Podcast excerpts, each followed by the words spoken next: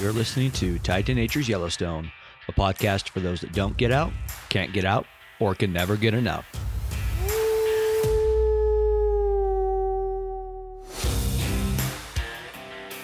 Sponsored by Think Tank Photo. Think Tank Photo designs camera carrying solutions for working professionals. Thanks for tuning in to another episode of to Nature's Yellowstone. This is your host, Adam Brubaker. Well, let's start this off with the uh, results of the giveaway. The winners have been chosen. And for the two bags, we have Jacob Margaret. Sorry if I pronounced that wrong, Jacob. And Caitlin Sizemore have both won one of the bags from Think Tank Photo. And then the Pixel Pocket Rockets, the, the SD card holders, one is going to go to Dustin Cosby the other one is going to go to Tracy Arthur. So thanks for entering into that and congratulations to the winners. And then if the winners will just reach out to me, we'll go ahead and get you your gear. Now, today we're getting into, uh, going to go over one of the geyser basins. And actually, what I'm going to try to do for the rest of the month is kind of go into the format. Well, it's going to be hard this month, but January I should do better. Go into the format I did originally, where two times a month, I'm talking about and going over geyser basins of wildlife or something in Yellowstone. One week, I'm doing the interview, and then the last one is going to be an update. Now, winter is a little harder to update if you're not in there every day, and I am not going to be. But I do have friends that are in there all the time, which I talk to, and I'm going to be in there quite a bit in January and some in February as well. So I'm going to try to do some updates on that. And I do have an interview coming up next week which I don't want to announce anything officially. I'm excited for it, but just in case something falls through, we're going to be recording in about a week. So, recording just before it gets released. So, I'm hoping that uh, goes through. But uh, this week, I want to talk about West Thumb Geyser Basin. It is kind of the furthest south in the park and the first geyser basin coming from the south entrance. That's, I guess, geyser basin that's right off the road, the West Thumb Geyser Basin. So to get to West Thumb, you're let's, let's start from the south because that's kind of the first point. From the south entrance, you're gonna go straight north, and kind of when that to you kind of hit your your intersection, you can take a a right or go straight. Take that right, and it's right there, right at Yellowstone Lake. You're coming in from the west entrance or from the, the north entrance, you're going to be end up heading south towards Old Faithful, pass Old Faithful, go 17 miles, and take your first left hand turn coming in from Cody and from the the Silver Gate Cooke City area. Uh, from there, once you get into the main road, just going to head south. Well, in this case, right before you get to the junction, you're going to take your left into the parking lot. So West Thumb Geyser Basin, you have the two loops. It's that bottom loop, the very bottom of it. West Thumb Geyser Basin, a couple things to start with. This is a good size parking lot that you have here, but it, it does get does get busy in there. It's one that, because it's a bigger parking lot, it holds buses very well, uh, RVs and things. It will fill up. Bigger parking lot will fill up, but you can typically find a place in here. There's a nice little, I guess you could call it a little visitor center in the parking lot. Has a little bookstore put on by the Yellowstone Forever. So a little spot that you can go in there. And one thing about this area I always like to mention is you're coming and driving through this area, especially in the springtime and really you can find them throughout the throughout the summer, is elk. The reason I mention that's one, they're neat to see, but two, they're going to be. I've seen them walking around the geyser basins. I've seen them in the parking lot. I've seen them all around. Just keep your distance, especially in the springtime, as they're having calves places. You really got to watch out for them. And actually, there was a video that went viral a couple years ago that people got. It was a pretty awesome video where these people were actually recording a grizzly bear running through the geyser basin chasing elk. And so that was a thrill for quite a few people. Anyway, so I mean, just goes back to being aware, especially of the wildlife in the areas that, you know, you can chance upon anything anywhere in the park. With that, let's get into this geyser basin. I guess you could say, I was going to say two loops, but really it's a big loop that kind of gets split in half by a boardwalk. So as you walk in, I'm going to say, I'm going to go to the right first. So you're looking at the lake. If you're walking to the right hand side, doing the loop counterclockwise, we'll start with kind of the outside loop. So as you go around that loop, kind of the first thing you see, there, there's a cutoff that kind of cuts you through the middle. And kind of right at that intersection is going to be uh, the thumb paint pots. Now, as far as visiting this area strictly for, I mean, because it has paint pots, I wouldn't do that. I mean, it's it's neat. These paint pots are not quite like fountain paint pots or artist paint pots. Seem to have more of a layer over them. You know, it's a little bit more watery, if that makes sense. Just not as typically, I should say, typically things constantly change. Typically, not my favorite paint pots, but it is a place that has paint pots. So there's really relatively few of those areas in the park. So as you pass the paint pots, and again, as I go over this area, there's enough things here. I'm trying to hit the highlights. There's a lot you can see. Uh, so I'm going to give you as many details I can, but my big thing as I go around and talk about the different springs and geysers and things in the area is to give you an overview of what you're going to see, not to go over go over every single spring or geyser mud pot within the geyser basin. I just want to give you a nice overview. So as you keep on going, you're going to kind of start going, you know, further to your right just before you go downhill. There is Bluebell Spring. And this is a difficult one because I did some research and I could not find much on Bluebell Spring. At least I couldn't find anything that uh, I wanted to find on Bluebell Spring. You know, I've seen it hundreds of times. I've been there, stuck my temperature gun at it, and you're looking down into it. And it's far enough down and just far enough away that getting an accurate reading is is difficult. And if I remember right, I want to say it measures about 160 degrees from the distance that I'm at. Uh, doing the research, I couldn't find temperature, I couldn't find depth, I, know, I couldn't find even where it was named after. I went through a couple of resources, so maybe you know you can you can come and tell me and teach me something. But I imagine Bluebell Spring, because of the the color and the shape of it, got its name probably from the bluebells, like the flowers. Um, it is a very beautiful blue, smaller spring sets there. So going from Bluebell as you kind of walk down the hill, you're walking down towards Yellowstone Lake. And I'll mention this is is Yellowstone Lake, this this geyser basin is right on the edge, the the west thumb of Yellowstone Lake, and that's where this area gets its name. And so what you're looking at from West Thumb is basically a crater within the big crater. So the circle portion of the portion of the lake that you can see at West Thumb at one time did erupt and was a, a volcano within the volcano. And that's where the West Thumb comes from. So as you go down, you're going to be kind of turning along and just following the edge of the lake. And from here, kind of on the, the right hand side of the boardwalk, so on the north hand side of the boardwalk, there's going to be three cones kind of right in, in a row you first go to Lakeshore Geyser, Fishing Cone, and then Big Cone. Those are on the right hand side.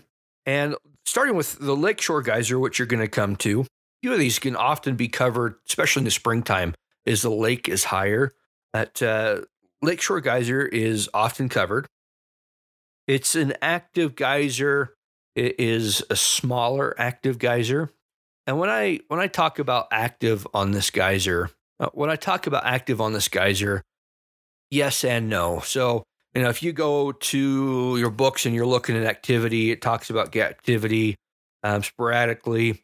Uh, looking online, you know, 2020 to 2022, it it was active.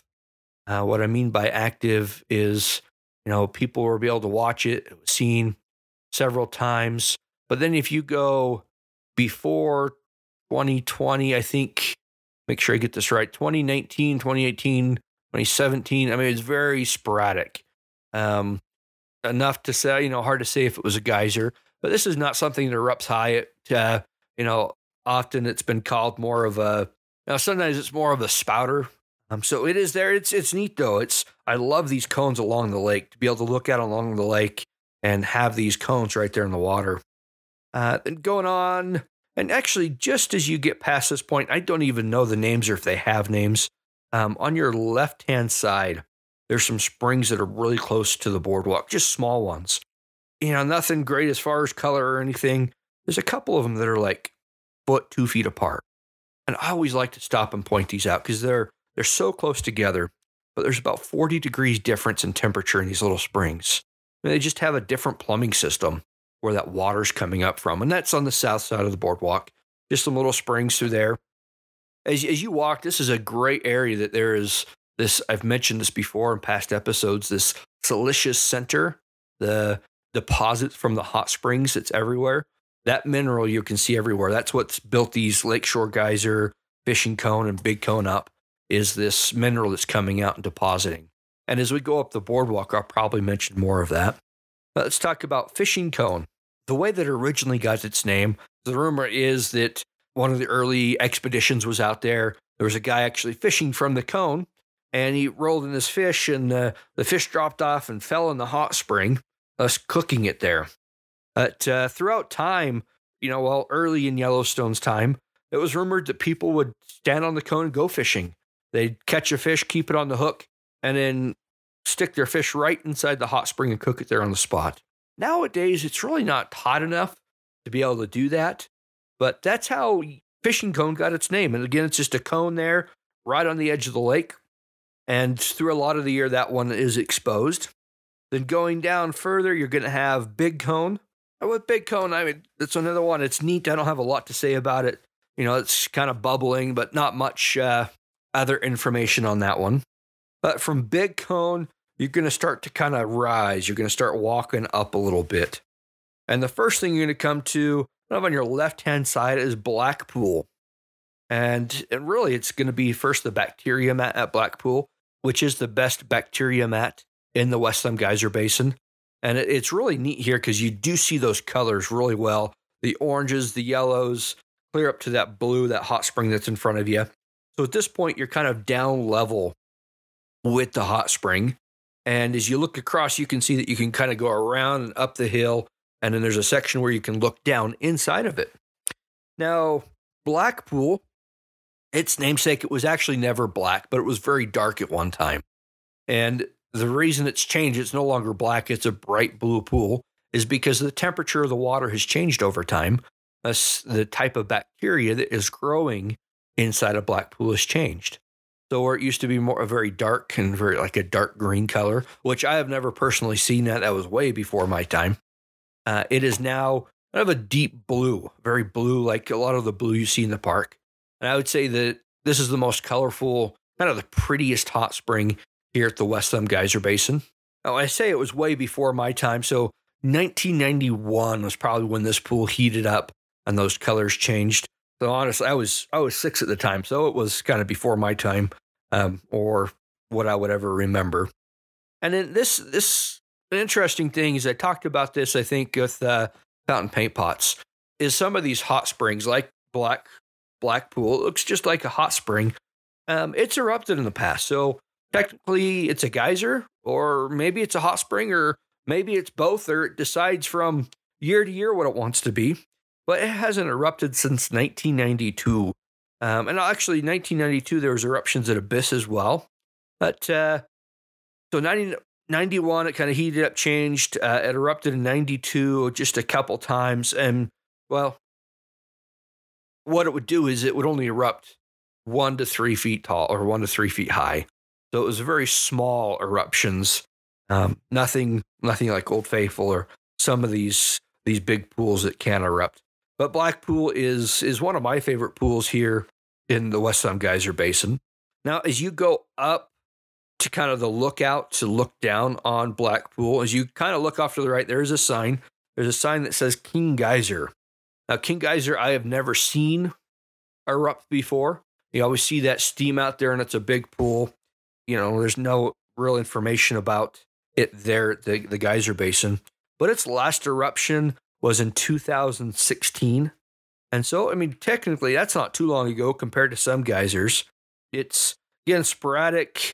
There's no way to tell when or why or anything else. And one of the theories or reasons it may not be erupting regularly is there's a runoff channel from Abyss Pool, which I'll talk about Abyss in a second, which empties into King Geyser, which could be cooling it enough that it's not getting those regular eruptions, or I shouldn't say regular eruptions, that it doesn't erupt erupt more than what it currently does. So going past King Geyser, I always like to point it out because it seems like there's always swallows landing on it or flying into it.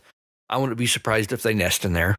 So if you look around in this area right through here, there's typically always some swallows. I would say most of them are tree swallows. There might be some violet green swallows in that area. It doesn't seem right for them, but I think it's I think it's mostly tree swallows in this area. So take a look. You might see them there. And actually, the other thing you'll see often in this area in the bacteria mat for the black pool is killdeer. And the killdeer will actually lay their eggs in this area. I've never seen the eggs, they're tough to find, but I've seen the little chicks walking around in the springtime or early summertime. And so, something to keep your eye out uh, for in this area. Anyways, I, I always point that log out to people and the birds right there. So, as you go past that, you're at the black pool where you can actually look down inside the pool which which is just really neat to look down in there. And I don't know how deep this one is, but if you go just up the boardwalk over to Abyss Pool, really neat contrast between these two pools. So you have Black Pool. I don't have the exact temperature on it. I'd guess it's close to 180, 190 degrees. Black Pool is blue. It's a deep blue. Abyss Pool, just a short walk away, is about 140 degrees, so quite a bit cooler and it is one of the one of the deepest hot springs in the park at about 53 feet deep. So I know that I don't know a lot of the, or I don't know if the park does or just not out there, a lot of the depths, but this is one that is known. It's about 53 feet deep. It's about 140 degrees. And this one's had a lot of changes over the last couple years, uh, heating up, cooling down. And right now it's it's I guess you could say it's low, um, low compared to what I remember it was five, six, seven years ago when I started guiding. I mean, it's about a foot. I mean, because well, well, you're looking at this pool, and usually this pool is to the top, to the brink of the, I guess you could say the crater there. It's the, the bowl that it sits in, the reservoir. But right now, it's about a foot down. You can see about a foot all the way around the edge of that kind of that foot top of the reservoir, which is is unique. It's interesting. So that runoff channel isn't as much. There is still some runoff there, but that's the abyss pool. So where it got its name, there's this quote um, from some of the early explorers or one of the exp- early explorers. And it's, he, he mentioned that the distance to which objects are visible down in its deep abysses is truly wonderful. That and that dates back to about 1870. That's probably where the name came from, was 1870. You know, why I have this up, I wanted to read another quote this is concerning uh, Fishing Cone and where it got its name back. So, you know, back up a little bit to Fishing Cone. I should have read this earlier. And it says a gentleman was fishing from one of the narrow isthmuses or shelves of rock which divided one of these hot springs from the lake. When in swinging a trout ashore, it accidentally got off the hook and fell into the spring. For a moment, it darted about with wonderful rapidity, as if seeking an outlet. Then it came to the top, dead and literally boiled. And so that comes back from 1870 from the Washburn expedition. And it kind of grew from there. I think people recognized, hey, you could cook, could cook a fish in there. So people started cooking the fish from there. Had different names from fish pot to hot spring cone, uh, fisherman's kettle, fish cone, fishing spot spring, fish pot spring, crater island, chowder pot. And then later it came into the, the fishing cone.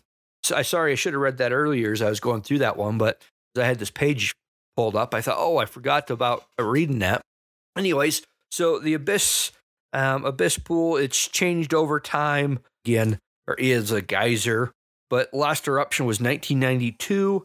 And, you know, from there to the early 1900s, sporadic. When it was erupting in 1992 and kind of around that time frame, it would go as high as 100 feet. I think there was an average around 70 feet high. But if you look at that pool and think about that erupting 100 feet in the air, how close you are to the boardwalk. That's a that's a pretty impressive. I would love to see Abyss Pool erupt. So, anyways, that's that's Abyss. You know, if you were to go to West Thumb Geyser Basin, let's say, well, let me talk about this a little bit later. So let me keep on going through the spring. So from Abyss, you go up, and this is where you're going to take a left-hand turn to kind of take that um, section across the middle. And there's a few different hot springs in here and a few different geysers. I'm not going to get into these too much. I'm going to mention a couple of them. Probably Ledge Geyser. Ledge gets its name, well, because it has a ledge there. It was a geyser at one time as well. You know, it's last time it's erupted was uh, three years ago. You have collapsing spring in here. You have thumb geyser. Well, collapsing pool, I'll mention that's as you kind of go, that's going to be on the west side. and it got its name. I mean, it part of it collapsed in on itself. You know, it did erupt in 2001. So I don't have a lot of information about this area between here. They're just a couple things. It changes a lot. It's an area that I have found harder to find information on. But one thing I do want to mention about this area specifically, this boardwalk that cuts in half, is it's unique. It has the springs in there are unique. It has a variety of colors of hot springs, the geysers, what they look like, the sizes. So it's just a it's a neat area. It's unique to walk across this. And it's also one of those that over the time that I've been there has changed a lot from how the springs look, the colors. And it seems like that was something that happened oh, a couple years ago. There's quite a bit of change in that one little spot. So, anyways, uh, neat little spot to walk through there. What I was going to mention a second ago. So, go across there, some nice springs. I'm going to kind of give you the overview I should have given you at the, the beginning of this one now. Sorry, this is kind of jumbled up. So, I mentioned the parking lot and things. What I, I forgot to mention is if you walk all of West Thumb Geyser Basin, it's about a mile. When I use West Thumb Geyser Basin, I'll usually use it on my way to Old Faithful. So if I'm doing the whole loop, or you know, in either way, if I'm on my way to Old Faithful or on my you know leaving Old Faithful, going around the loop that way, it's a great stopping point. So from West Yellowstone to Old Faithful, 17 miles. There's a couple things. There's not much in between there, and then from West Thumb to Fishing Bridge, it feels like a million miles, but it's it's about from West Thumb to Fishing Bridge is about 20 miles.